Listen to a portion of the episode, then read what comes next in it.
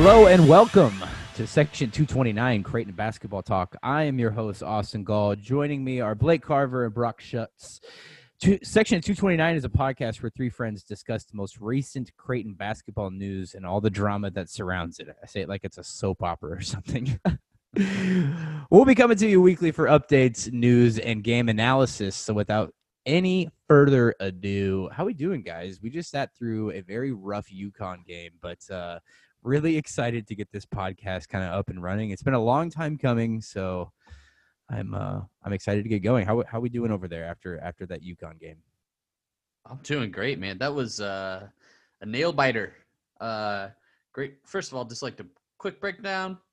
Really great first half, and then the lead kind of slipped away, and then the second half was gut wrenching, and uh, luckily we were able to get into overtime and then really come alive. Uh, best best play of that whole game was overtime for sure, especially from the free throw line. So yeah, uh, six for eight from the charity stripe there in overtime. Yeah. So that that is good stuff. That we especially for a team that is has been struggling to kind of find their rhythm from mm-hmm. from the mm-hmm. charity stripe, but. Brock, you, are you mm-hmm. alive over there? Are, are you here with us? I am here with you, and. I'm just excited for the next six years. I feel like we're getting a lot of good raw talent getting committed to Creighton already. Already there, sitting on the bench, maybe not playing this year. Got some key injuries that happened earlier in the year. But I feel like this these next six years is gonna be a really good time for Creighton and the Creighton Blue Jay fan base. What, so what do you and think that, about and that, the game? And that win over UConn just makes every our yeah. recruiting successes yep. and everything we're gonna get into so much sweeter. So I, I agree, Brock. It, it is a, it is a great time to be a Creighton Blue Jay fan, especially after losing that first game here in in Big East play. It was a little a little bit of a gut punch there. I think Theo mm-hmm. John and Marquette really gave us some troubles there uh, oh, yeah. in that game. But a great, great bounce back, bounce back win today, and it is inevitably, um, it's it's time, you guys. It's it's time for our first episode to finally come to life. We we had some troubles trying to get our first episode up and going. We recorded it. The microphone that yours truly, me, bought from uh, Best Buy was not the Best the most, Buy not it was not the most best buy was, uh, gr- grammatically it doesn't sound right but we'll roll with it but uh, I've got a new rig here. I'm ready to go. We've got a lot of cool stuff planned up. We've got player interviews kind of lined up for this podcast. We've got game analysis lined up, hopefully weekly during the season, mm-hmm. and then updates during the summer. We're, we're going to try to go at least once or twice a month during the off season. So um, really excited to be doing this, guys. It's been, like I said, it's been a long time coming. So I'm glad that we're finally, you know, that first episode that we recorded actually was was was a lot of fun. You know, we we, we, pre- we previewed the entire season. We had a we had a lot of good insight, and um, a lot of our questions from that episode have already been answered. And we'll kind of get into that today too. But, uh, but yeah, like I said, guys, really excited to kind of get this going. I've I've we've been teasing it on Twitter for a couple weeks and you know, like I said, we might not be the uh, the most knowledgeable people about Creighton basketball, but we sure as hell have a lot of stuff planned that's going to be really fun. Um, so yeah, be on the lookout for that and uh, stay tuned with us. You'll yeah. be in for a treat either way. Yes. So at any rate, like I said, welcome to the podcast. We're really excited to be bringing you our view, sometimes our controversial view, depending on what day it is and uh, who is talking, uh, of Creighton basketball. We don't claim to be the experts. We don't claim to know everything about basketball. But what we do know is the three of us have sat in section 229 at Chi Health Center Omaha CenturyLink Center or or the Qwest Center, whatever is, is your preferred name. We've sat through them all for more than 10 years. Uh, season ticket holders, diehard fans, you may or may not have heard us screaming from section 229 on any given game day. We're passionate. We have fun. We like to we like to drink beer at the games. We like to scream at our TVs. We like to zoom during the games. Right. And uh, yeah, so we have a, we have a long history with Creighton Jays here. Um, you know, I think to give listeners just uh, or whoever the hell is going to listen to this just some background um, on who we are, we should explain how we all met and how this all came to be. So I'll go ahead and give you my story first. Um, you know, I started going to games when I was in like elementary school. It's early 2000s. My dad took me to my first game with a couple neighborhood friends. Uh, versus Southern Illinois, sometime before the year 2000. I can never pin down what game it was. Like I, I can, I can never remember what it was. I don't remember what the final score was. I don't remember who was playing you know, in terms of like roster situations. Uh, but that was it. I, I, fell in love at Civic Auditorium. I don't, you know, like I said, I don't remember the specific game, but I remember going there a ton as a kid. You know, between Kyle Korver and company, I really fell in love with the style of basketball they played. obviously it was a you know a jack up three kind of kind of you know system that they had back in the day and kyle was a great shooter always inspired me to work on my shot and i kind of would always emulate him in my in my in my front yard you know at my basketball hoop so i kind of you know i grew up going to the games and um, you know i followed them closely when i was in middle school i played on the basketball team you know when i was at Papio Junior High, which, you know, if you know anything about sports, you know that middle school and high school sports are the most important types of sports. Just I'm to- totally being facetious.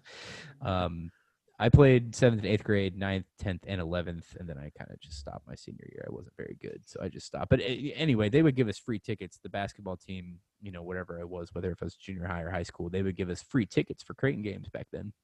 So we would go. Um, we get our parents to drive us from Papillion all the way down, and we were in the suburbs, so it wasn't like going. You know, going downtown was kind of a treat for us. We never, we didn't get out there very often. You know, going to the Civic Center, getting or uh, to the CenturyLink Center, getting dropped off.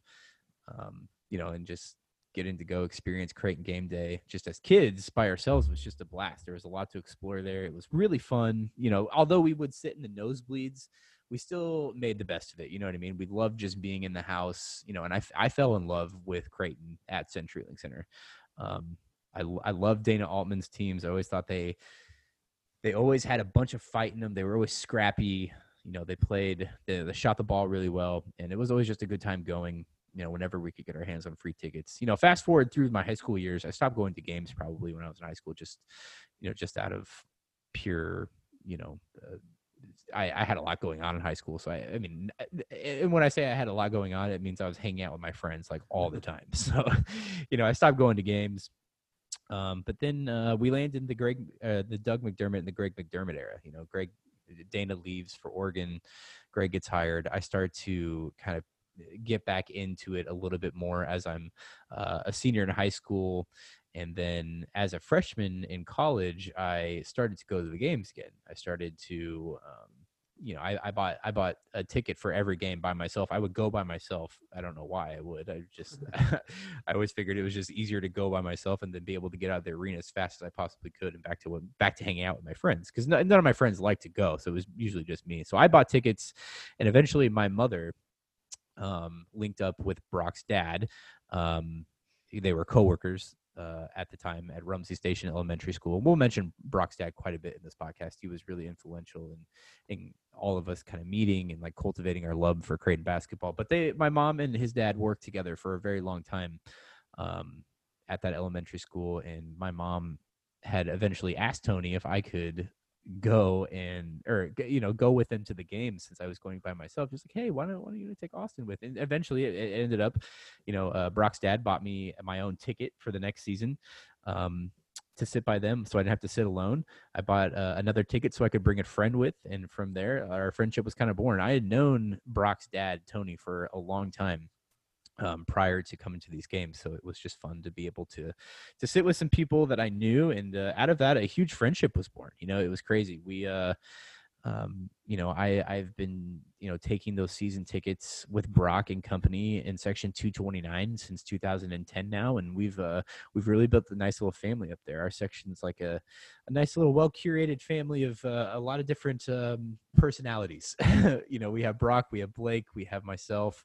Uh, we have Brock's mother who sits with us. We have Brock's brother-in-law sits in front of us. We have friends behind us, all in the two rows behind us. I have a, a another set of friends that uh, sits next to me, two seats. So I mean, it's you know everybody in that section is always going to be there for a good time, and they all know we all know each other. So it's just like you know we come, we chat about each other's families, we chat about you know the work, we chat about what's going on around town it's a really huge community vibe up there and i've really enjoyed kind of cultivating that the last couple years but um you know I, have i've been like i said i've been there for 10 years now uh, any of us hardly ever miss games either which is the crazy part i recently just moved to st louis so i'm not in omaha anymore so when games come back and fans are allowed actually we'll get into we'll get into that topic here in a minute but um you know when fans are back i'm i'm, I'm excited to to see how how many games I'm going to be able to come to now that I live in St. Louis. But uh, I know there's a good contingency down here in St. Louis, so I'm not really worried about watching games alone. I'm just gonna just maybe gonna miss a few here and there after not missing like any for the last ten years. So it can be a weird transition. But and then we'll just take your tickets. Yeah, you know, if you if you want to pay me for those tickets, you know, it's not like we it's not like we sit Yeah. in like the lower bowl. You know, we're not uh, we're not uh, Jaybackers here who can spend ten or twenty k on some tickets, and uh, you know, just not the just not the way we roll up in the uh, up in the lower class seats. Two two nine. They're the upper class seats. We're above everyone else Yeah. up there, but Yeah, yes, that's a good way to look at it. It's a good way to look at it. But uh, yeah, we have a good time up there, and um, you know, Blake has sat with us now for five years, I Uh, think. yeah, let's see. I would say it's so hard to remember. Uh, well, I'd say about six years, I think, because one, the first year, me and my dad had one uh, set of season tickets through a charity, like a like a silent auction thing, and uh, we sat. Uh, we had two seats, pretty far up there. I want to say like two. 204 i think is the section that Uh, sounds right. The upper bowl. Upper Bowl, yeah. And then uh Durnay asked if I wanted to get to Durnay is Brock's mother, by the way. Gotta- Yes. you gotta, clarify that for the audience. Yes. We will We'll mention we, we will mention Durnay a lot in this podcast. She is our she is our source of all anxiety and section 229 hot takes. Section mascot for sure. She's the best. Um yeah, she asked if uh me and my dad wanted to join you guys over there. I was like, "Oh, hell yeah." Cuz uh before before I even had season tickets, uh I would go with Tony and Brock. We would, you know, put Durnay on the bench for a couple games and then I would come out and generally on my birthday there there always seemed to be a game on my birthday and there's not this year because my birthday is tuesday and they don't play but uh those Or were we wouldn't be there in the first place. yeah that's true that's true that's true. But uh yeah i would go and then uh once we were able to secure our own seats there yeah me and my dad go as much as we can. My schedule is pretty demanding at work but uh yeah but I, i'd try to get there as much as i could and uh yeah we always have a good time and yeah the whole section's alive man. Uh, i wouldn't want to sit anywhere else or if i could i want to bring everyone with me Brock, tell me a little bit about how you started going to games because you know I kind of laid the groundwork there, saying that I linked up with you and your father uh, and the rest of the crew there in like 2010. How did you guys, you know, start your journey into Creighton season ticket holding? So my jour- journey started with um, probably sophomore in, in high school. Um, so I had been a Creighton fan, just a college basketball fan in general, you know, throughout junior high, high school. Um, but my dad, um, who's a teacher at Rum, who was a teacher at Rumsey Elementary, him and a coworker of his uh, decided to split season tickets with UNO hockey and Creighton basketball. And so you know, my dad would take me to half the, know, hockey games, then half the Creighton basketball games. Um, and, you know, after that first year, we kind of just talked and I said, you know, I kind of like create basketball games more. I think we should just get season tickets for us. He's like, yeah, let's do that. So it's kind of like a father son bonding experience. My dad's not really big into sports. He's more of like the book type of a person, like loves to read books, loves to, you know, hist- history, things like that. I'm more of like the sports person. And so this was kind of like a good father son bonding experience. And mm-hmm. so that started, we had our first set of season tickets 2007. Okay. Um, and we were in section 214. He, for Oh, that year, we bought uh, two tickets, two season tickets, one for me and one for him. And then if, say, my dad couldn't go, we'd take my mom, Durnay. And if, you know, I couldn't go, my dad would take my mom, you know. or so- if Durnay couldn't go they'd take me Yeah. It's a And then- rotating cast. yeah Yeah. yeah yeah And then in 2008, uh, my dad ended up getting three tickets. Um, and so then, so my mom wanted to go more often. And then um, 2009, we ended up switching to section uh, 229 because my mom did not like the the view from 214 because it was at an angle and she wanted better seats. So my dad was able to get more of a straight on and then a closer, uh, lower down in the upper bowl. And so that's kind of how um, we started in 229. Um, but yeah, that was that's pretty much it. It was just a father son bonding experience that flourished into a, you know, a good good community of just great people sitting up in that section. So God, we have some good. God, we have some good times up there. It's really making me kind of just like nostalgic right now because we Yeah. can't be there this season. You know what I mean? Like it's it's this is the first time in ten years I think any of us have had to obviously take a break. You know, Yeah. um, with these quote unquote unprecedented times. Shoot me in the face if I say that again during this podcast. But uh, you know, during these weird times, it's it's it's really created some interesting situations for how you know we try to go about like our normal season you know and not just for fans it's for the, the team too you know i mean it's it's all just been really new and really interesting but we're having fun you know we've been zooming during games a little bit we've been we've been um doing the best we can to keep up the section 229 spirit Yep. even though we can't be there so Section 229 from afar. Yes, yes. So it's really uh it's really fun to be to kind of get this going for that reason, you know, like instead of um, you know, listening to uh, copious amounts of Blue Jay overtime, we can, you know, reflect over our own our own chats now and hopefully build a little podcast here that everybody finds interesting. We don't want to be our- our podcast isn't meant to shake up any sort of, you know, the the harmony of any of the uh, you know, websites that cover Crate now. We're, we're we're just trying to have fun. Um, you know, we, we're not going to take ourselves too seriously. We're going to have some player interviews, things like that. But but really, we're like we just kind of described. We're just passionate fans. We're excited to just be chatting with each other about it if nobody else listens. So Yep, yep. um, so okay, boys, let's get into it here. Um, right. Let's dig into the, the. Obviously, in our first podcast, we uh, kind of dug through uh, a season preview. We can kind of do that now, although we have eight games under our our, uh, our belts now. Mhm. Um, but we can kind of take a look at that. Creighton obviously started the season on the COVID 19 list. Um, they had to cancel their first couple games, which really would have helped Creighton out quite a bit. You know, they could have had a potential matchup with West Virginia there uh, in that um, in that tournament that they had scheduled in South Dakota. Obviously, they did not get to play in that; they canceled out. Uh, first game ended up being um, at with North Dakota State at uh, at the CenturyLink Center. Oh my gosh, I just called it CenturyLink Center. I'm a, I'm such a noob, you guys. Holy crap! Uh, the Chi Health Center Arena. My apologies.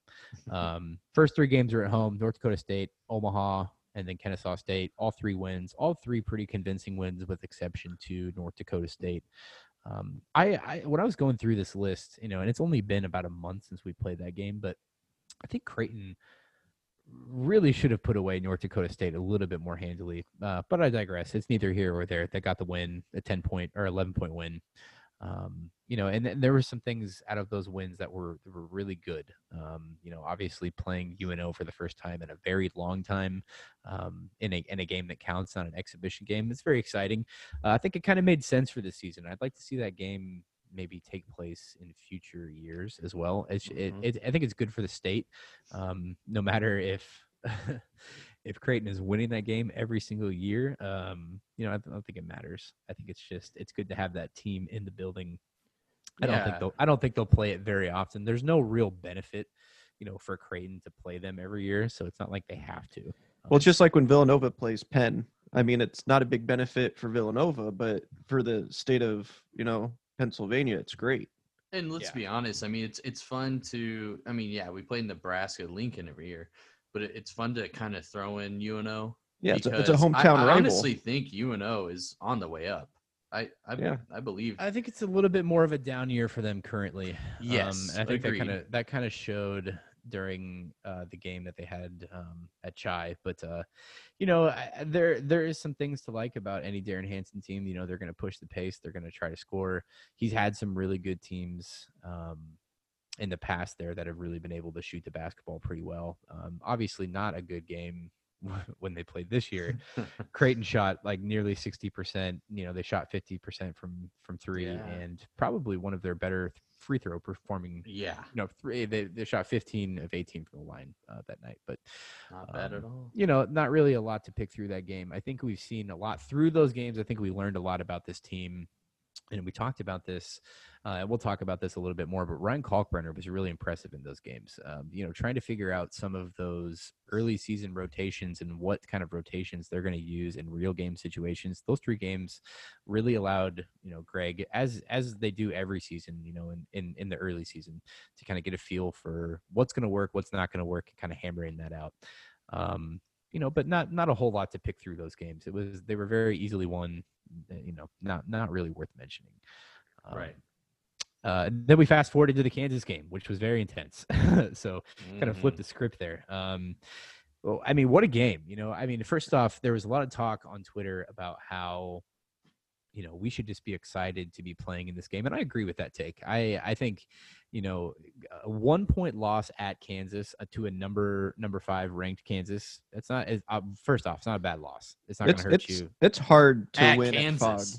Kansas, Yeah, I regardless mean, of people it- being there. Right. Regardless of people being in the house or not, going on the road at Kansas and losing by one, and arguably, if you know, you, you look at some of the stats from that game, and you kind of think about, you know, if Marcus would have hit that last free throw to Or we didn't have into as many overtime, turnovers. Right. or- There was there was quite a lot bit to not like about turnovers. it. 14 turnovers that game into 17 points. Obviously not a good way to you know, it's not it's not a path to victory when you're when you're turning over that much and shooting 50% from free throws, you know, from from the Mhm. line, you know. Um, you know, 50%, 9 of 18 from the free throw line that day. Um, you know, not a whole lot to dig through on that. I mean, there's a lot to discuss about it, but there's at, at face value, you know, the, the Jays really fought well. Denzel Mahoney played a hell of a game that night. Um, you know, I where I think Creighton probably could have compensated a little bit was um, the absence of uh, Mitch Ballock that night. He just really didn't show up in the scorecard, which you know, uh, it's it, it is what it is. Some nights he'll be on, some nights he'll be off. Um, Two Mhm. for eight from three point land that game for Ballock, so it's not.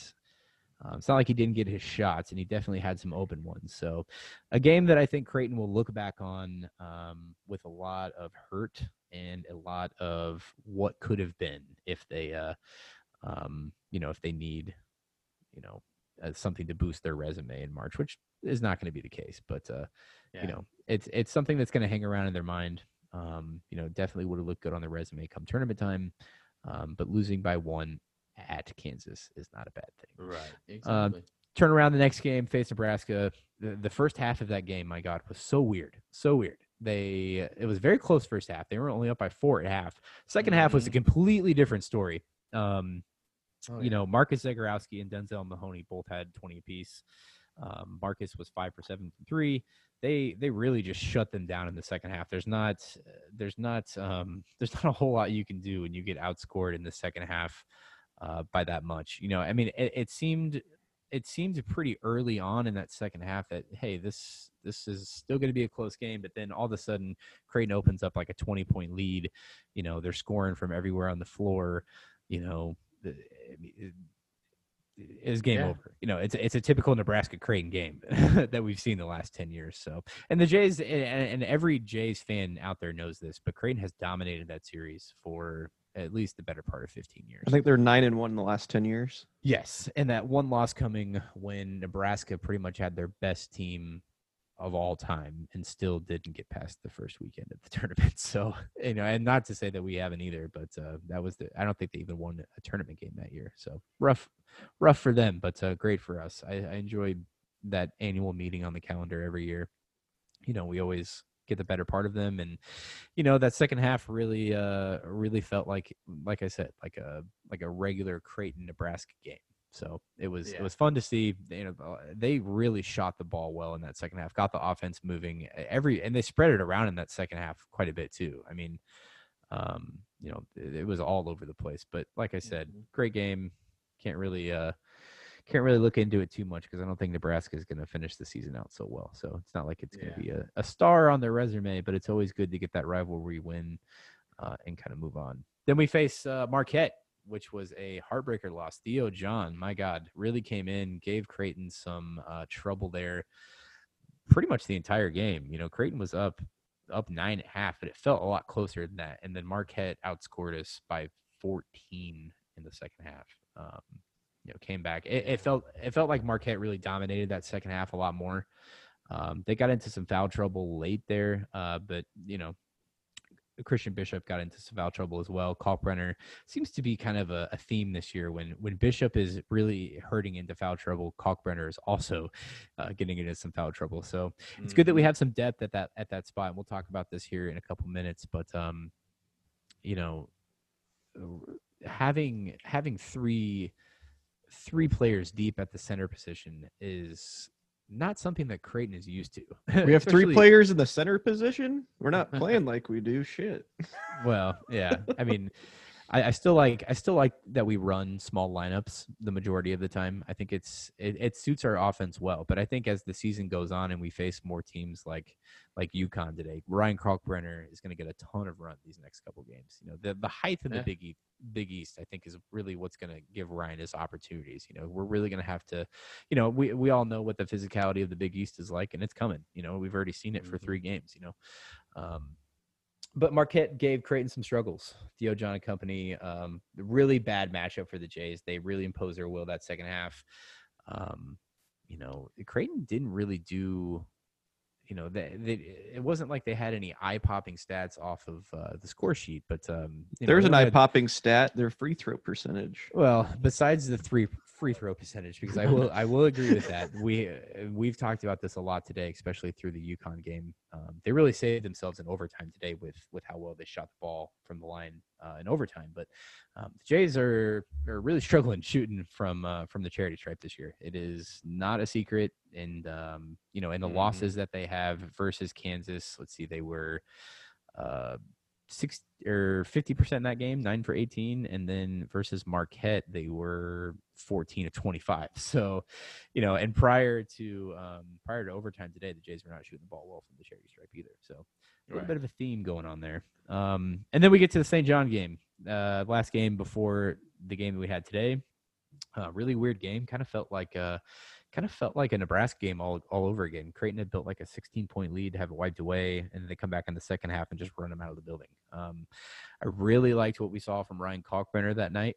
Um, eh, 15 points on 7-13 shooting um, Mhm. in 16 minutes. 15 points in 16 minutes is is pretty efficient. You know, he made the most of his time and he really imposed his uh, his his height. I think is is really you know, e- even though St. John's is kind of a lengthy team, he really uh, was able to kind of get up in, you know, into some of those smaller lineups and get some mis- mismatches and, and score over him, which is great.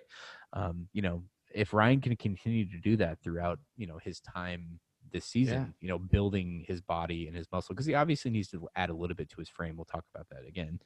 Um, they're gonna he's gonna be unstoppable here in a couple of years. I think his footwork is that of something of like a third year player. I, I, I mean, he just looks he looks very comfortable, and once once he's able to develop a little bit more, he's we're gonna have more games like that um, from him at St. John's. So Mhm. And DJ with only two assists away from a triple double that game. That was yeah, Yeah. yeah, insane. Yeah, th- there's lot of love off that stat sheet from that night. You know, they did not they turned the ball over a little bit, um, but they they really shared the ball well. Marcus Zegarowski shot unbelievably well from three point range that night. It's kind of his comeback game. Um, you know, in, in a sense, you know, he he really shot the ball extremely well that night after not, you know, after not really lighting it up um too often this season you know but i think he's been he's been kind of working his way back in. I think we all have to kind of realize that marcus is coming off a pretty tough injury. He's not going to be his normal self that he was at the beginning of last season. He's got to work into that um, and we're only about eight games deep into it right now of real gameplay and this offseason wasn't a normal offseason for creighton. So it's not like he's Right. had a ton of time to really dig in his feet and get back into what felt like mid-season form last year early in the season it's it's really going to come midway through this season this year Mhm. I um agree. so yeah that kind of catches us up to date where we're at we obviously had the game against yukon today a thriller game my god we watched the Ooh. entire thing over zoom today um man I, I, crazy crazy game you know Yeah. I, I think the officiating in this one was probably the worst this season so far um i know the creighton fans were kind of Yeah. chirping on on twitter saying the exact same thing um creighton committed a ridiculous amount of fouls today they were in foul trouble all game Mhm. um, s- astonishingly, nobody fouled out, but there was just some pretty bad calls. I felt like the calls today were really tilted towards UConn pretty much the Mhm. entire game. Um, stuff that was getting called on the UConn side, there was a couple fouls on Christian Bishop that I thought did not did not get called on the opposite end in pretty much the exact Yeah. exact Yeah. exact situation. the So- inconsistency. yeah it was it was very uneven i think i i might have stole what i just said from a friend of mine on twitter jacob padilla um you know i it, it was extremely uneven in the way that they they they called this game. But nonetheless, Jays kind of pull it out there at the end. Um, the thing that stuck out to me, I mean, they they this is a gritty win. This is a really gritty win for the Jays. They were down.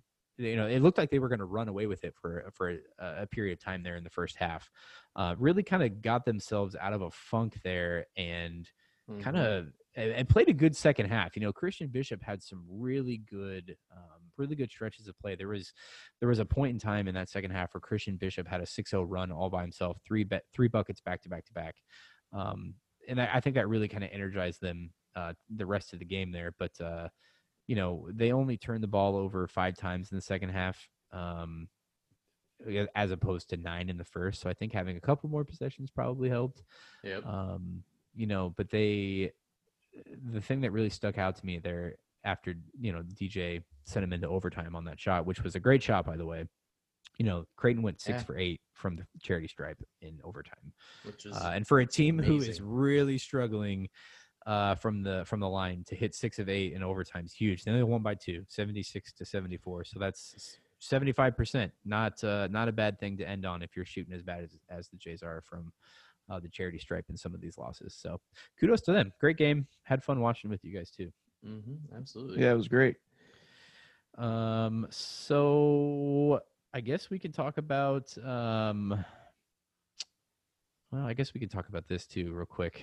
Um, you know, we've got a couple more games here before the end of the year. Xavier uh, at home on the 23rd, which is I think it's Wednesday of this week. Yeah, it's Wednesday. Yeah. Yep. Then 30th at Georgetown, and then January 2nd at Providence. Then we come back home January 6th to Seton Hall. So a pretty, um, you know, a little bit, a little bit of a lull in the schedule here. Georgetown's not all that great this season, um, but I think uh, the the game that I've had circled on on on my calendar is that Seton Hall game. I'm really excited for the rematch.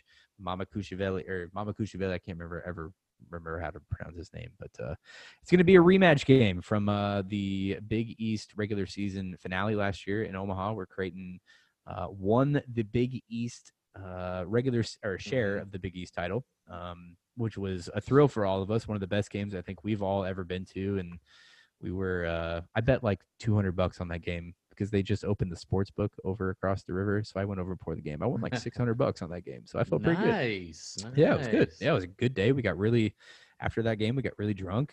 We uh I went and picked up my money and uh man, what a one of the best one of the best games that I think we've ever been to collectively. So and speaking of that, we are now having fans back in the stadium. So as of this week, Creighton is now allowing fans 2500 per game last time that I checked. Um you know, to me, probably not a big deal in terms of COVID risk. 2,500 fans in an Mhm. 18,000 person arena probably isn't going to be a huge deal. In Nah. terms of prac- practicality, I'll save that conversation. Uh, I mean, maybe not the best thing to do, but you know, 20, 2,500 people is not uh, not a not a huge amount. I can Um, tell you one thing though; those are gonna be the loudest 2,500 fans that college basketball is gonna see. Yeah, yeah, for sure. I yeah, and I think I think every fan base is kind of telling themselves now, like, oh Mhm. man, if I could just get in the arena, I'll I'll lose my voice for a week. You know, like I think every every arena that you go to right now, if they have fans, they're those fans are going to be going nuts. You know, so and there were some Creighton fans in the building at the Kansas game too. Which shout out to you if you went. Uh, Hope you hope everything turned out safe and you didn't get sick or anything like that. But uh, really fun to see a lot of Creighton fans on the broadcast there. Yeah, Um, agreed. Agreed. It's always good to see fans show up. Uh, I mean, yeah, Lawrence, not too far of a distance, about three and a half hours, three, three and a half, but just a, good to see Creighton fans show up at every away game.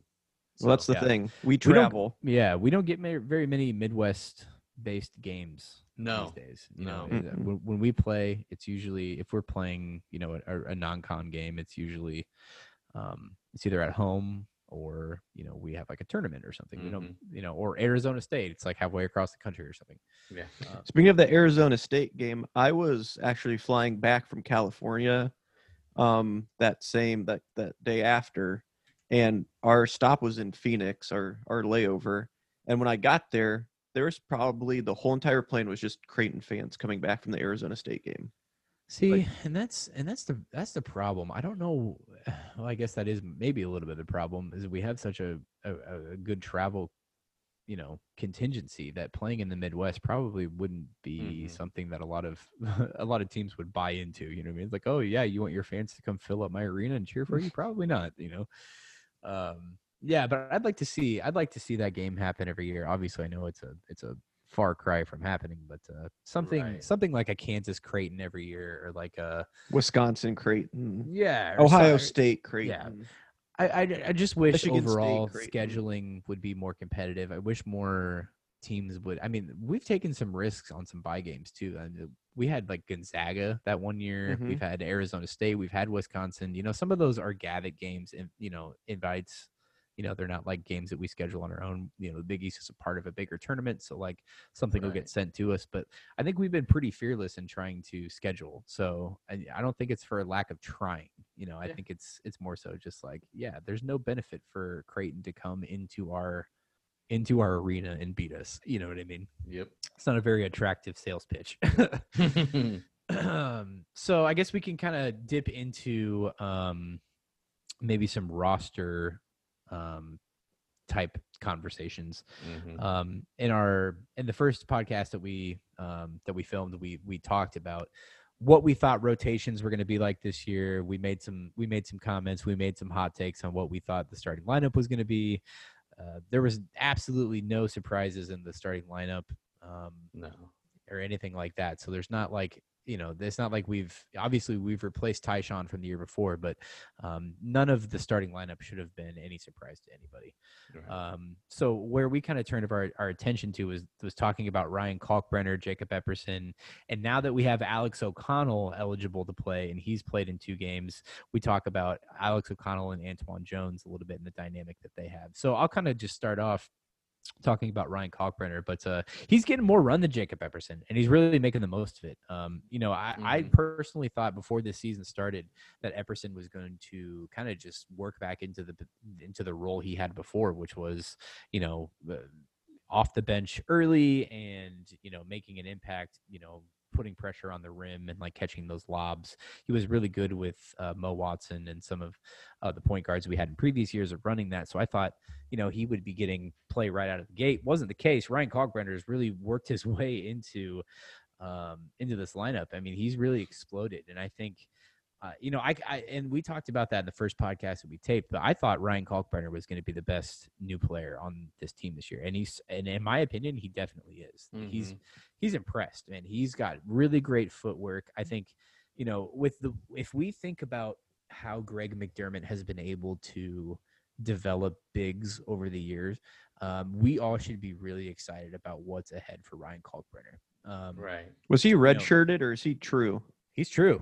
I mean, he's a true freshman. So he is going to be here for a couple of years and he's really going to make an impact. I think beyond this year, um, the development that he's going to have in terms of his body adding weight, because obviously he needs to add some muscle and add some add some pounds onto that frame. But you get him in the weight room over this next summer, there's going to be some huge changes in his body. And, you know, I mean, he's going to be a solid backup for Christian all year long. You know, he's he, Right. he really showed his stuff during the St. John's game. He had 15 points, 17 uh 17 with 13 shooting, and he missed some pretty easy shots too. You know, like he could have easily um, had a couple more points on there if he just made some of his bunnies or easy lobs that he had. Also had five rebounds, all in 15 minutes of playing time, which is really good.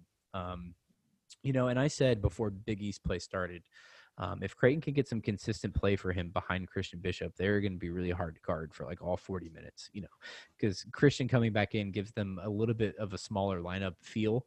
And, you know, when you can kind of toss in a seven footer in that kind of, and kind of put like a wrench into the works, I mean, it, it really kind of throws you for a loop in how you're supposed to guard this team. Mhm. Um, obviously, it sucks for Jacob too because obviously he's coming off a tough injury. You know, a broken leg is not.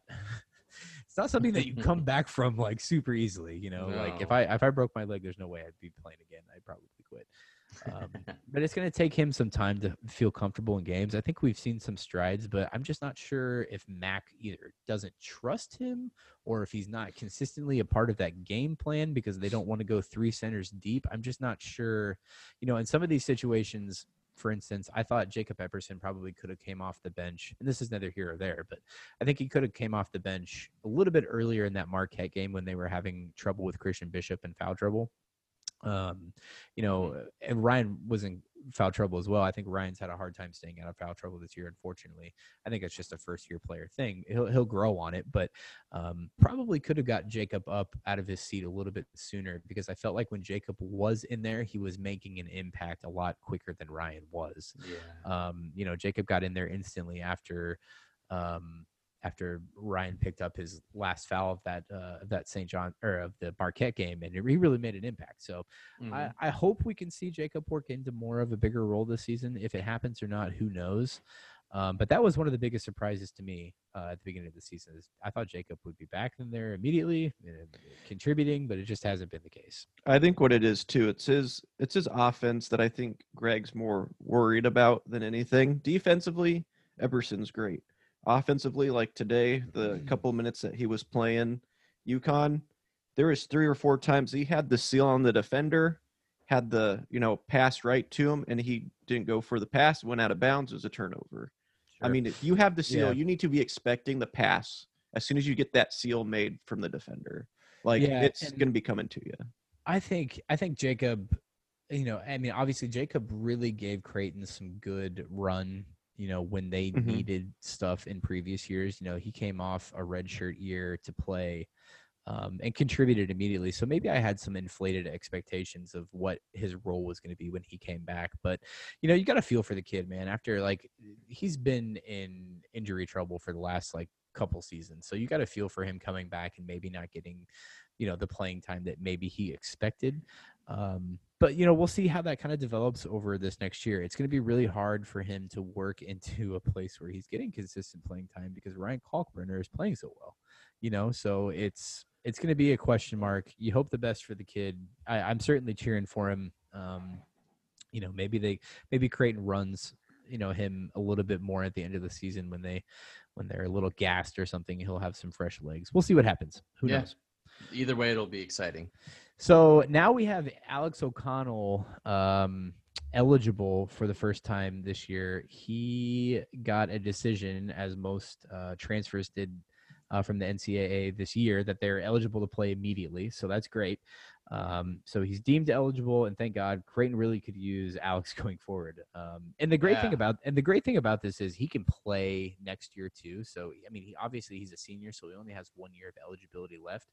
But with all of you know all of the COVID stuff happening and um, everything like that, it's it's really um, you know it's opened up opportunities for a lot of different players to come back and play another year. So it's great for Alex to get his feet wet this year with this offense because it's going to be um, you know, this offense is not something that you can just come into right away and just be like, okay, hey, I get it. It takes like a couple games.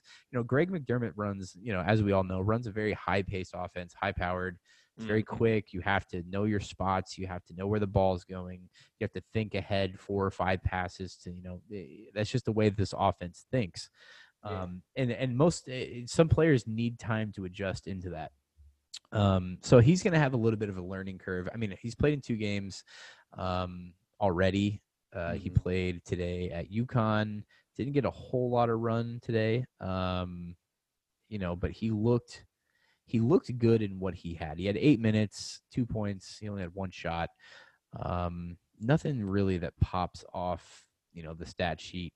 You, we got a little taste of it at St. John's the other night too. Um, he he shot a little bit more that night. He he made three shots, um, but like I like I said, nothing. eh, Only twelve minutes. Nothing that he really did in twelve minutes that really, um, you know, really helped the Jays forward in that game. Um, but nonetheless, great to have him uh, eligible. I think it it it adds another aspect uh, off the bench for Creighton. Um, and obviously, he's he's gonna get his feet wet in this offense this year and really be set next year to uh, make an immediate impact on that team. Um, Mhm. It's gonna be great to have you know 13 or 14 games for more than that, I, I would assume, uh, to have under his belt. So, um, and you know he'll be playing a lot alongside Antwann Jones too, the Memphis transfer. Um, fresh into the Jays this season. Um, I know Brock is really high on Antwann Jones. We're really we're all really high on Antwann Jones. We Biggie like- sixth man of the year, calling it. Yeah. Yes, yes. He he didn't look so good today. Not today. Um, Yeah, I, I don't. Think Energy was there, but he was making some really bad decisions with his shots. The shots he was making were either short or too much.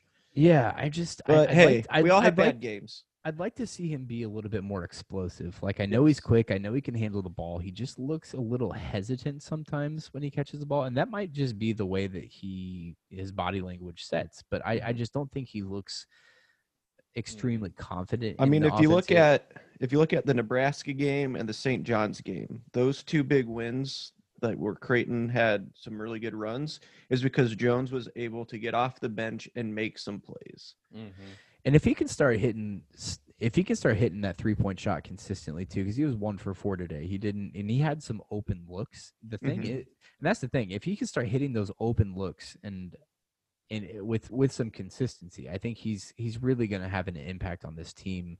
Um, you know, off the bench for at least you know next next year and the year. You know, who knows what that lineup look like looks like next year, but you know he's I mean, getting him some run with this um, with this roster in this offense is is really good. You know he's gonna he's gonna have an opportunity to really learn how this offense, like Alex will um, and needs to, um, how this offense runs and how you know how to be successful in it. You know it's it's great that they're both gonna get some some playing time together because I think when when they're on the floor together they are a long team. Like both Jones and O'Connell both have like pretty wide frames.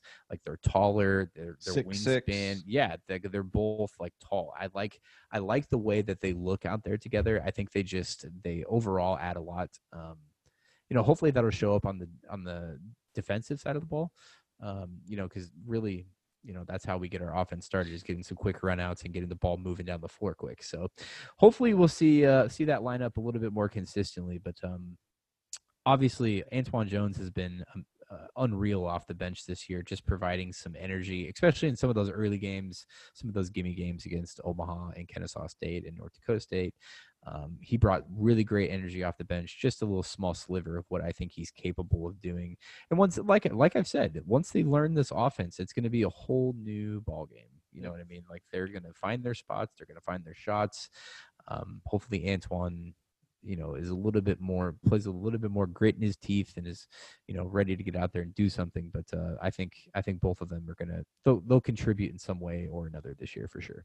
And and it seems like everybody's really high on on o'connell coming out. Obviously he's a transfer from duke. We have two really good transfers in jones and o'connell um, from high major schools. Um, you know antwann jones antwann jones believe it or not was one of the highest rated uh, guards coming out of his class. Um, I think that was in 2018. Correct me if I'm wrong. Um, can't remember exactly what year it was. I think it's 2018. It's two years ago. Makes sense. So hopefully that's the right year. But uh, yeah, he was one of the top guards coming out of his class. So I mean, it's not like Jones is something you can just look over. He's a great addition to this lineup. Maybe not in the form of uh, starting this year, but uh, you know, down the road, he's gonna. Um, you know, he's only a sophomore, so I'm, I'm interested to see how how Greg develops him and um, you know what his progress looks like maybe this time next year. You know what I mean? And he'll Yeah. easily get a start next year. Oh yeah, for There's no doubt. He'll Yeah, and I'm just looking. I'm looking forward to next year to see who's gonna like stay or not because some of these, some of these, um, you know, some of these players could choose to stay for another year. If I'm understanding the eligibility rule right for this year, like could Mitch Ballock come back for another year next year since, you know, since they're are pull, they pull a giving- Grant Gibbs out of the out of nowhere and Dude, I mean, I, there's gonna be, I mean, there's gonna be a lot of instances, I think, where there's gonna be a lot of Grant Gibbs types type players staying somewhere for the next couple of years, just because Yeah. you know this eligibility rule from the NCAA. I, I I don't understand. I'm gonna have to do more research into it. We'll see who stays, uh, but essentially, we would be losing Mitch Ballock, Damien Jefferson, and Denzel Mahoney all next year. So yeah, there's a lot of room. There's and we might we, we may lose Zegarowski to the NBA. Who knows? Yeah, I mean, who knows at this point? I think um obviously if he would have came out and blown the roof off of the Mhm. beginning of this season, Yeah. um maybe we're talking about losing him a little bit more, but I think I mean it's it's so far out to think right now about losing him like it's it's a whole other season, you know. Well, so Mhm. And what we also have well- think about too is it's pretty guard heavy this coming draft. That's why uh True, Ty-Shon True. left early to get to the draft this year. Honestly, too, So- I think that if Marcus had a better performance against Kansas, that that might have, you know, Yeah, yeah. Like I said, you know, if he comes out like firing this season, you know, Yeah. like, we're like, holy shit, yeah, he's Yeah. gonna he's gonna leave. But you know, it, it's it's up in the air at this point. We hope he stays for another. I mean, it, come back and finish your business, young man. Like you got a lot to you got a lot to Finish your degree. Yeah, Yeah, you can that finish your degree. degree too, four year four year degree. Nothing wrong with that. But uh, ultimately, up to him. You know, you never want to like you never want to like try to get players to do what you want to do because it's not it's not your life. You know what I mean? No, like if he wants to go get if he wants to go get a paycheck, you go get your paycheck. Yeah, Yeah, he, he needs to get paid. Yeah, I mean, we all need to get paid. So I mean, I I Yeah. definitely understand what the aspect of wanting money. I think we all we all we all understand that playing for free is not uh, not the way to go. But please um, listen to this podcast. We need it. yeah. uh, yeah, but I guess next year that leaves uh, Alex O'Connell, Antwann Jones, Shereef Mitchell, who I think is gonna is really gonna pull up his pants and be Oh, yeah. like a, a a big dude in the next couple years. He's gonna be a huge huge player for the Jays. Um, and I obviously we have this we have this really really really good uh, incoming class of uh, signees. Um, Creighton has landed their best recruiting class ever, I think. So, um, and we'll talk about that next episode. I don't want to get into the weeds of uh, that class right now. I'll we'll we'll do a full full segment on it next episode. But yeah, lots to like from uh, that recruiting recruiting class and our returning players for next year. I think they're going to mesh really well, even though we lose quite a bit. Um, so yeah, I mean, what do you guys think? Uh, I think we've we've had we've had some consistency in our in our rotations. The roster seems to be kind of filling itself out at this point, and there's you know some consistency in in our lineups. Um, you know, what what do you think? What do you think so far? What who who has impressed you the most? Who hasn't impressed you the most? What uh what do you think? So for me, for sure, um, Kalkbrenner, like his footwork for a true freshman, the way that he just morphed straight into the offense, Unbelievable. it's it's unbelievable. Like people have to realize, like my mom, she was like, "Why is he doing that? Why is he doing that?" I'm like, "He's a freshman. He's gonna make freshman mistakes." Mhm. Like he went from being a seven footer in high school to a seven footer in college. like the competition's a lot different Oh yeah, it's but he's been his footwork work's been great. Some of his blocks he's had, like he knows when to jump up for them, when not to. But yeah, at the end of the day, he's gonna make some freshman mistakes, but he just has to get that rust off. And next year, you know, Yeah. he'll he'll learn from those mistakes. Even this year, probably. Yeah, and you're and you're right. He's been he's been if he can learn to stay and keep keep his feet on on the defensive side of the ball. I mean, because I mean he's fouling quite a bit, Mhm. and that's like you said, freshman mistakes. You know, like I think we all get that, especially when you're playing in a in an offense like this. The tempo gets up and down if the other team's running.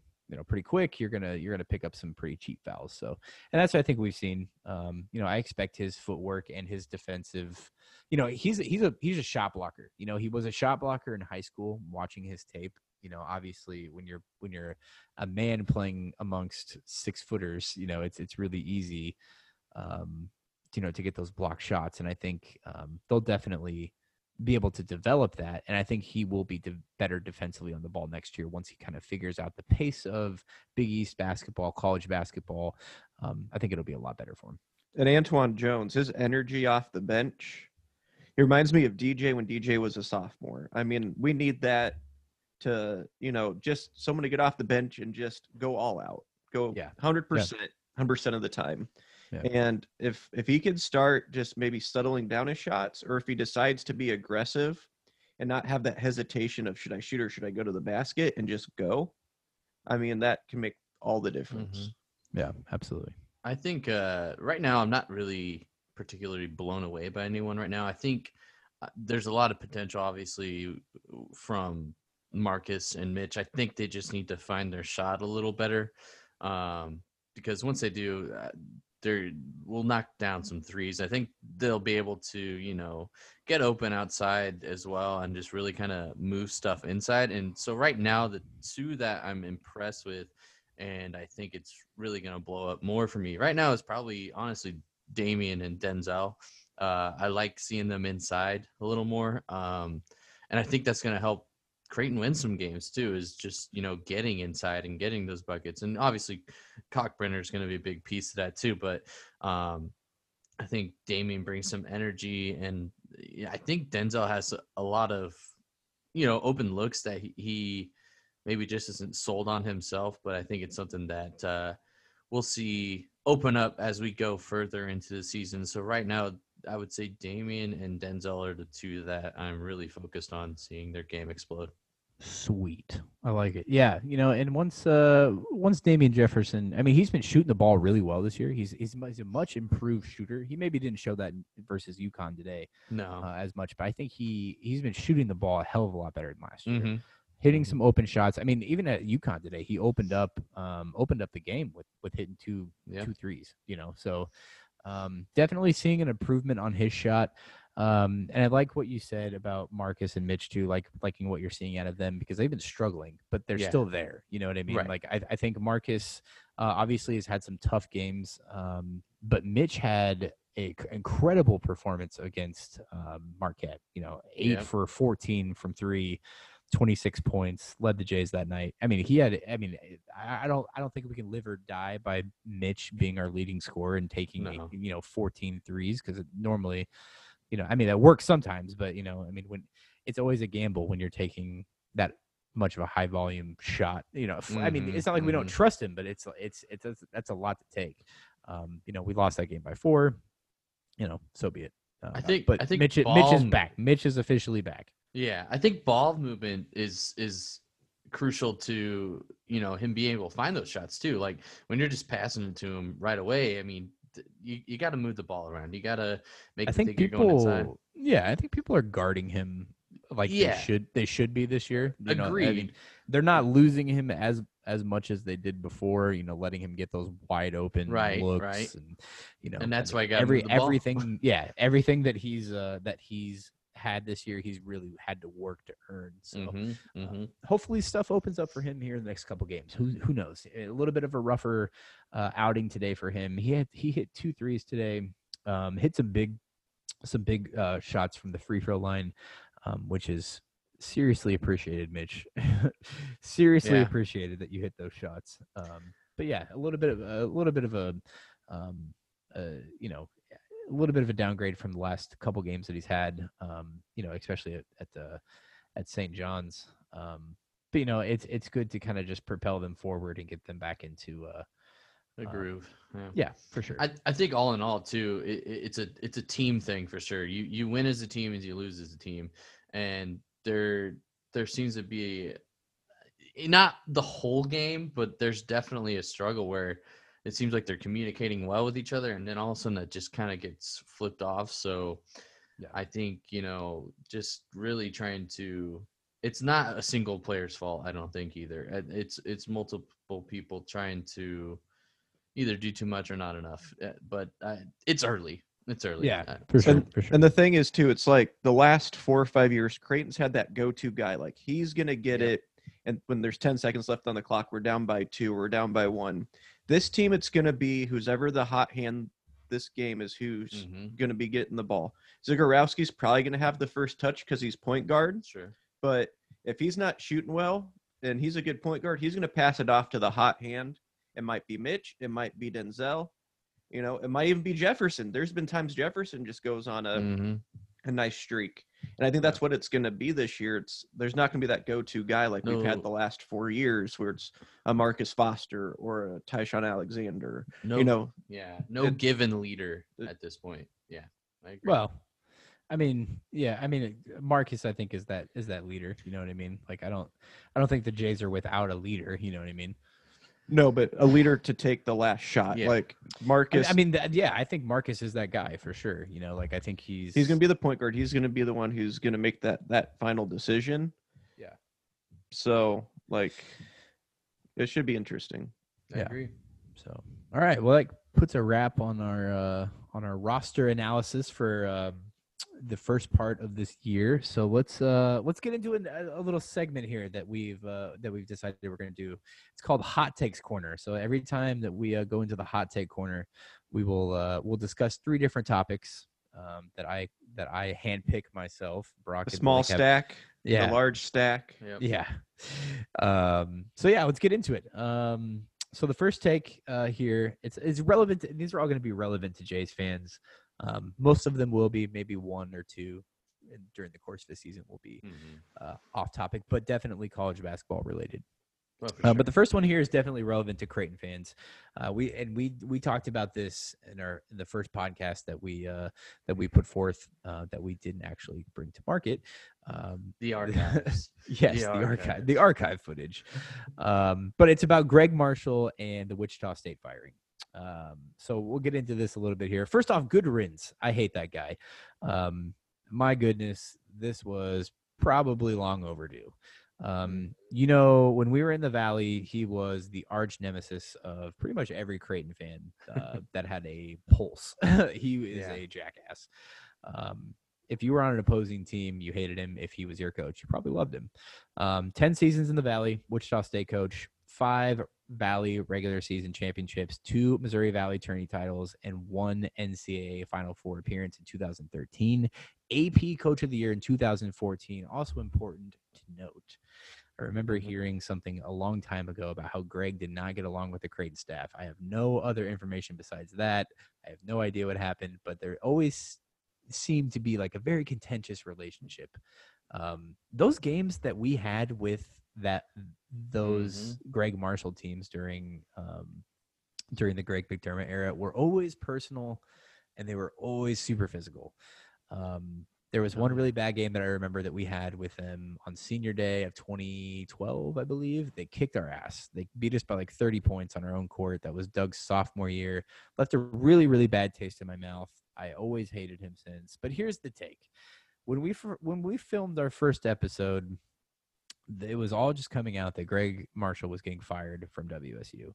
Um, but the fact that Gregg Marshall got $9 million to take a very loud but civil exit from this program after multiple allegations of player abuse and abuse to others that exist within the athletic department is insane. Mhm. It is a crazy amount of money to give somebody for abusing children. I don't. I don't. I, I there's a debate whether if you call college kids and that's college kids, whether you call them adults or kids. I I still err on the side that they are kids. Um, when I was 18, I was not an adult. I don't know if I'm speaking for every 18 year old out there, but I did not feel like an adult when I was 18. So you are hurting kids, which is just absurd. And if that doesn't tell you how broken the college basketball system really is, then I don't know what does. Sending the message that you can beat up your players and get paid off for it is sending a horrible message. You know, I mean, Mhm. you're you're existing in an environment that rewards abuse you know you exist in an environment that is toxic for student athletes for these kids. You have to take a really hard look in the mirror for the ncaa is this helping kids giving eight million dollars and allowing all this to happen at wichita state? Are we protecting kids? The answer is no they're not they're not. Yeah. it's it's a disgraceful leave from that program um terrible. So Mhm. good riddance gregg marshall. I'm glad you're gone.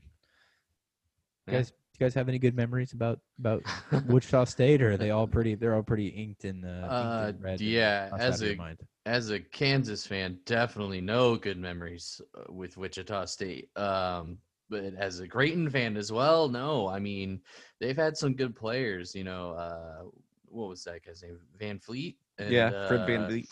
Uh, Ron, Baker. Baker, Yep. Yes. Yeah. I mean, Cleanth, Cleanthony Tom. Yeah. yeah. what was Love name? those guys. Yeah. Great athletes. I mean, if you love college basketball, you can't really. Early. Yeah, you can't hate those guys. I mean, phenomenal players, but Yeah. yeah, great. Yeah, they they had some man. They had some ballers. some talent. Yeah. Yeah, Malcolm Mar- Malcolm Armstead. They had some. They gave Creighton some fits back in the day, man. They were Yeah. they were a good good team, man. But Yeah. uh, yeah, you know, I, the other thing, I you know, I was doing a little bit of reading for this too, um, kind of reading into some situations about Gregg Marshall at Wichita State and kind of just like the person that he was. But I came across this one story that I thought was just absolutely crazy. There was this this kid that was a part of the Wichita State athletic department. He played a sport. Okay. I can't remember what sp- sport it was specifically, but he he parked his car in the athletic parking lot in Gregg Marshall's parking spot. Wow. Gregg Marshall shows up while this kid is running inside to grab something quickly. okay. As he's coming back out, this kid gets into his car and Gregg Marshall comes up and tries to punch the kid. And this is a well known story at WSU. So if that doesn't tell you all you need to know, he he asked the kid after he punched him, "Do you know who I am?" That was what was reported. oh my I- god. I can't I can't imagine being in that athletic department and hearing something like that and not being so furious that I like stormed my boss's office. I mean, I'm a pretty loud guy. I you know I let people know how I feel, so I mm-hmm. probably would have been in my boss's office like, "Yo, one of your coaches tried to punch my player. Are we? You're literally just gonna let this go?" That is some that is some crazy shit. that is Mhm. one crazy. of the one of the stories I remember with Gregg Marshall is I don't know if it was during Doug McDermott's time or Just post before. like just before or just after. I just remember it was a home game for Creighton. We were playing Wichita State and we were blowing them out of the water. Maybe a 15 point lead with five minutes left, and he starts f- intentionally fouling our guys. Like, I get it, you want to win the game, but 15 minute lead with five minutes left, you're going to start intentionally fouling. Yeah, and that Greg- was like the longest five minute game of my life I think I remember that. and game, we were yeah. still singing the free throws. We were still like I think we ended up taking the lead up to 20 points and there was like 2 minutes left then he finally stopped intentionally fouling us. I'm like at what point?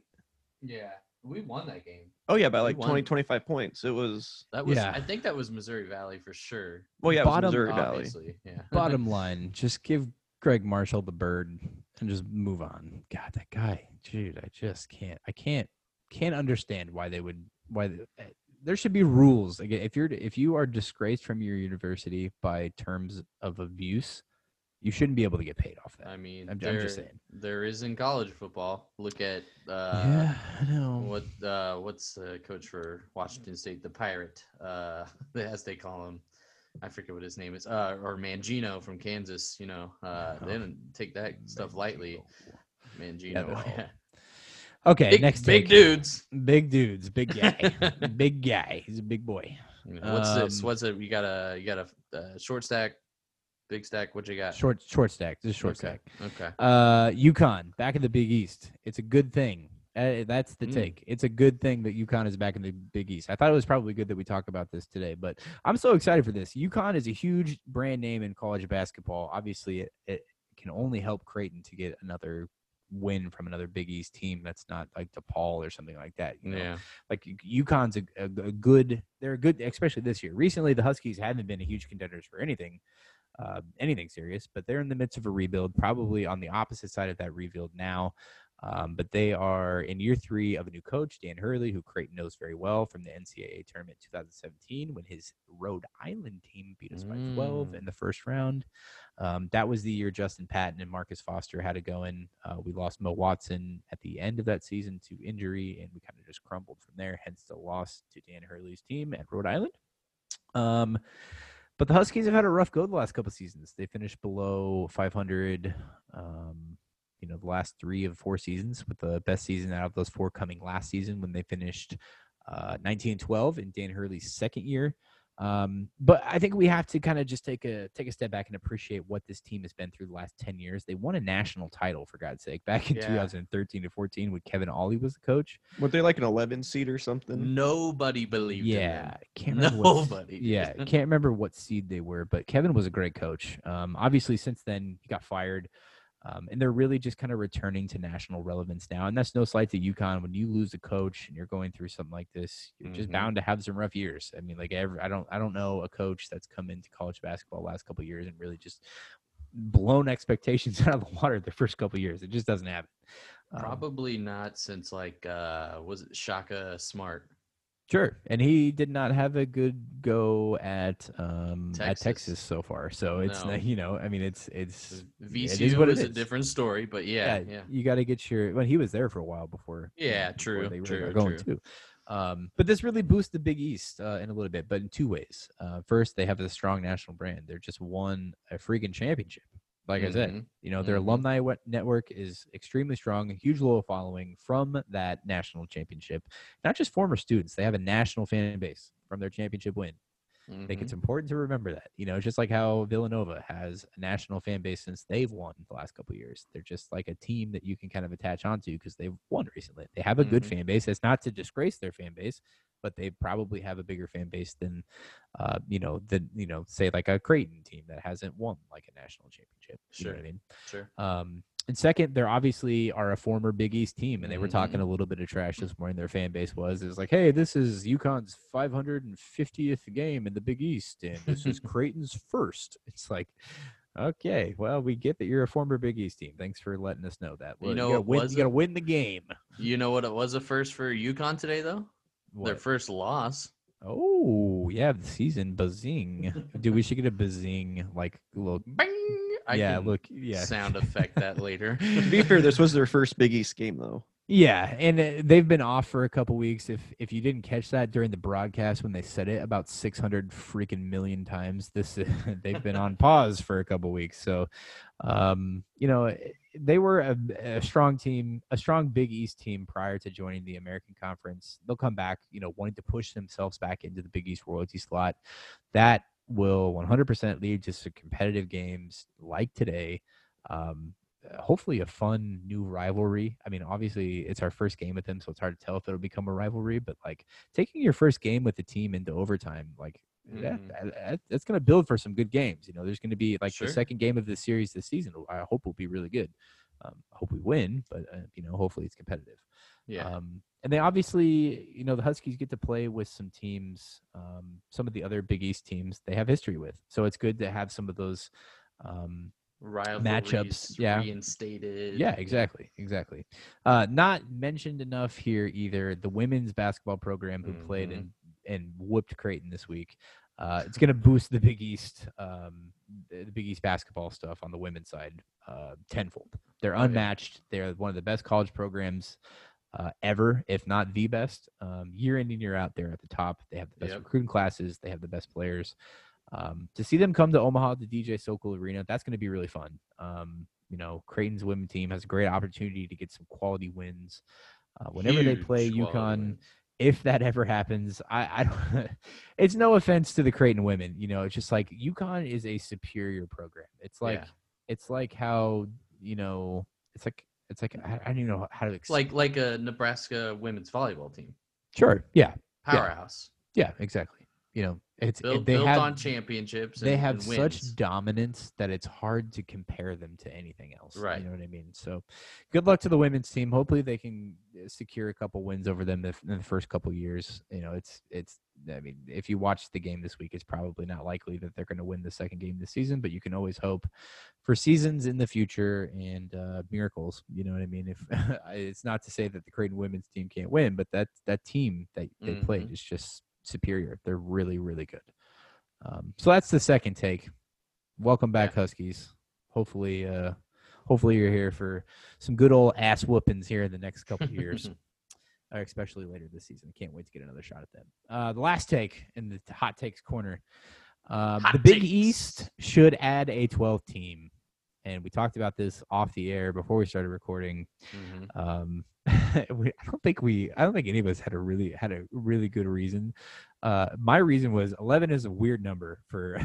for Oh, it is. I mean, for a conference. look at look Um, at college football for a matter of fact. Like you had the Big Ten that has 14 teams, and then Sure. the Big 12 still only has 10. So yeah, it- it's 11 within itself is just weird. It's a, it's not even. It's not an even number, I guess. So Yeah. that makes it kind of funky. But yeah, And who sure. knows when they're going to add another team into the mix Right. here? I mean, it could be forever. They might not ever do it. I sh- I'm sure they will, but it's probably going to be a while since they just added UConn.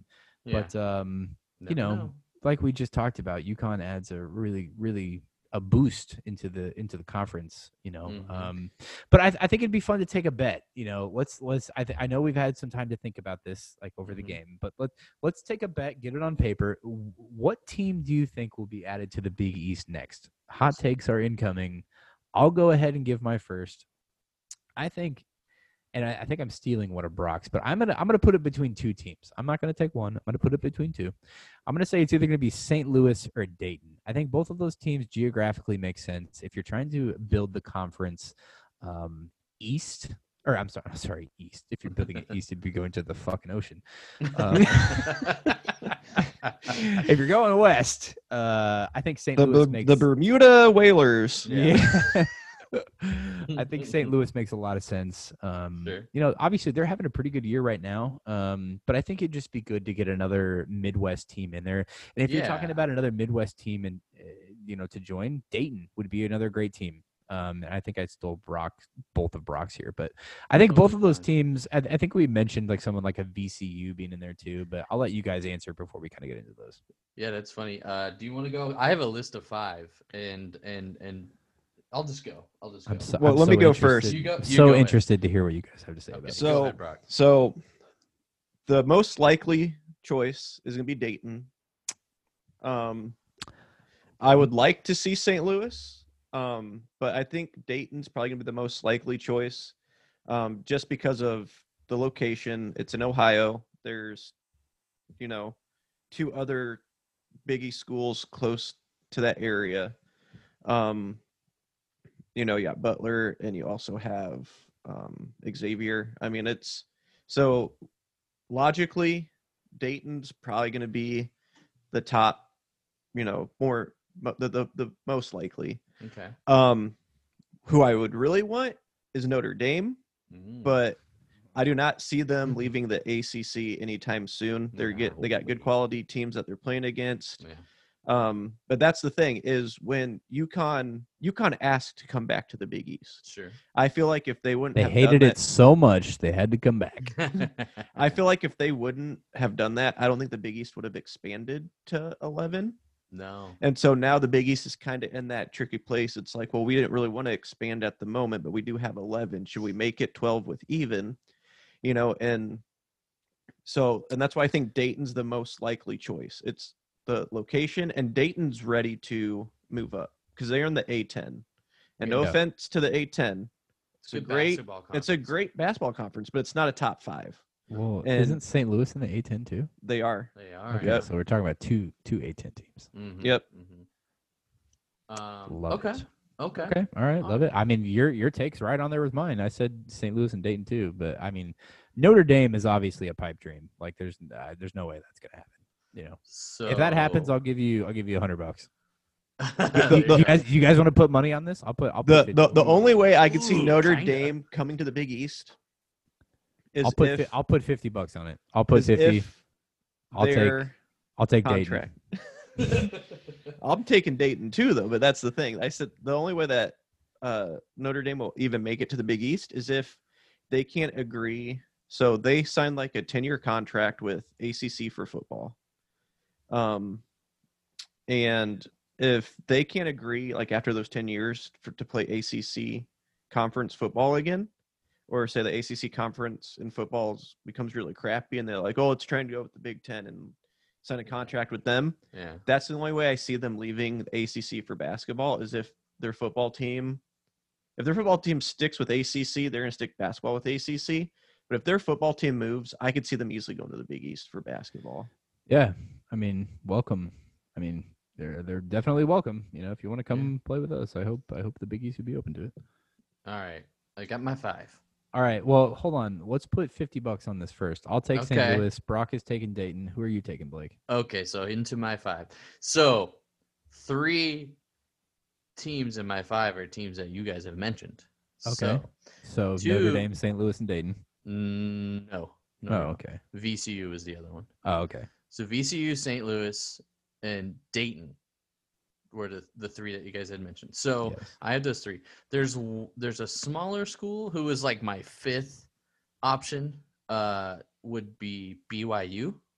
Eh, it- yeah, it's that's, a that's, toss That's up. wild. Yeah, that's wild. It it is Well, wild. Let's remember the the cat the Catholic seven here. I don't know if they would be welcome. Okay. Well, here's my real wild number one pick. That is an elite private school, uh, an elite basketball Probably program. based on the West Coast. yes, West on Coast the West Conference. Coast. Uh, it would be Gonzaga. Gonzaga. Oh, baby, I like that. And I will put Yeah. 50 on Gonzaga because from a basketball perspective, I don't think that there's a better move. Um, even if the geography is crazy, which you know that has Yeah. never really seemed to matter uh, with these these college conferences, especially football. I mean, you have Rutgers I and mean, Maryland Big Big, East for Creighton doesn't make any sense. I No, mean, we're, in the, exactly. we're in the Midwest, so I don't know- exactly know so so th- throw that aside that doesn't matter too much to me uh, i mean Gonzaga is a private school with a, an elite basketball program and and also they don't have a football team so that helps um if it's not a bad. if, it's not a bad take. if the geography works uh, i think it's the the best move for competitiveness in the big east um, especially for basketball. Uh, i mean just think about watching gonzaga play villanova or marquette instead of them playing portland and pacific twice a year. Yeah, no, and I totally agree. I think the only the, the huge thing with that is just going to be the time zone difference because like sure. can you imagine being a UConn team like after playing like a game today? It's like hey, we got to turn around and play Tuesday at at at are they in Spokane? Yeah, they're in Spokane. spokane yeah That's Spokane, fo- that's a Washington. 4-hour time difference and you Mhm. have a day to make it there yeah and get settled for the game. That is that alone is like daunting. You know. it is And You know, also and for it'll, television. It'll be a little bit, yeah, and also for television, our games will be coming on at like freaking nine o'clock or something crazy. they're pre- some most of them i mean They have if they have some an eight, late games already yeah, if but they have an eight o'clock game, that's a that's a ten o'clock game our time. And that's at 11 Yeah. o'clock in the Yeah. East Standard Yeah. Time. yeah yeah but Yep. I I, I, can't imagine worth that, it. that. Yeah, I mean it's worth the bet because fifty bucks is fifty bucks, and we're not really, mhm, you know. mhm. But uh, yeah, that's kind of a pipe dream. It is, but I mean, there's. I think there's just a lot of good factors. You know, I like my if- pipe if dream with Notre such- Dame. yeah. If they weren't such a an elite basketball program, private school, you know, um, all those other factors, I just it, it probably wouldn't happen. But I think they have a lot going for them. It's just the geography that's out of whack. Well, I guess we'll see. You know. Yeah, We'll, uh, I got we'll- fifty on them. I've got uh, fifty dollars on my fridge with all of our submissions. So whenever whenever the Big East decides to add, maybe we're all wrong. Maybe Yeah. maybe none of them will come. Who knows? If it happens in twenty years, I'm calling hope- you guys. I hope it's yeah. I hope it's St. Louis because I'm obviously here now, and if I could just like not Yep. leave St. Louis to like see the Creighton play like one time a year, that'd be hmm that'd be awesome. Like it'd Yeah. be so sick. So. All right, that's Hot Takes Corner, and I guess that's the end of our episode here, guys. We got the first Yeah. episode in the books. My God, what Woo. a what a time to be alive! I'm really excited for what we have coming forward. Um, Mhm. Got a lot, got a lot going this week. We've got a player, uh, a future, or not future player interview, uh, an old player interview. That doesn't even make sense either. A former, former. player, former player interview. Good lord. Previous. Um, we'll be talking to Jordan Scurry this week and bringing you the full conversation sometime this week. Um, but until then, I guess we'll uh, we'll sign off. Go Jays, guys! Good win today. Good podcast. Anything? Any, any final thoughts? Jays. Uh, let's start making some free throws. Yes. Yes. Let's uh, God get. Let's get gym. over the 70% mark, maybe Mhm, 75. mhm, Can we mhm. can Yeah. we shoot for that? Just does- just does that- one time versus a quality opponent this year? I- I 75% free throw shooting. That shouldn't be that hard. and get Yeah. in the paint? Get in the paint and get going. All right, we are done. We will be back next week. We'll be back with a conversation with Jordan Scurry this week. Until then, take care. Roll Jays, and we'll see you next time.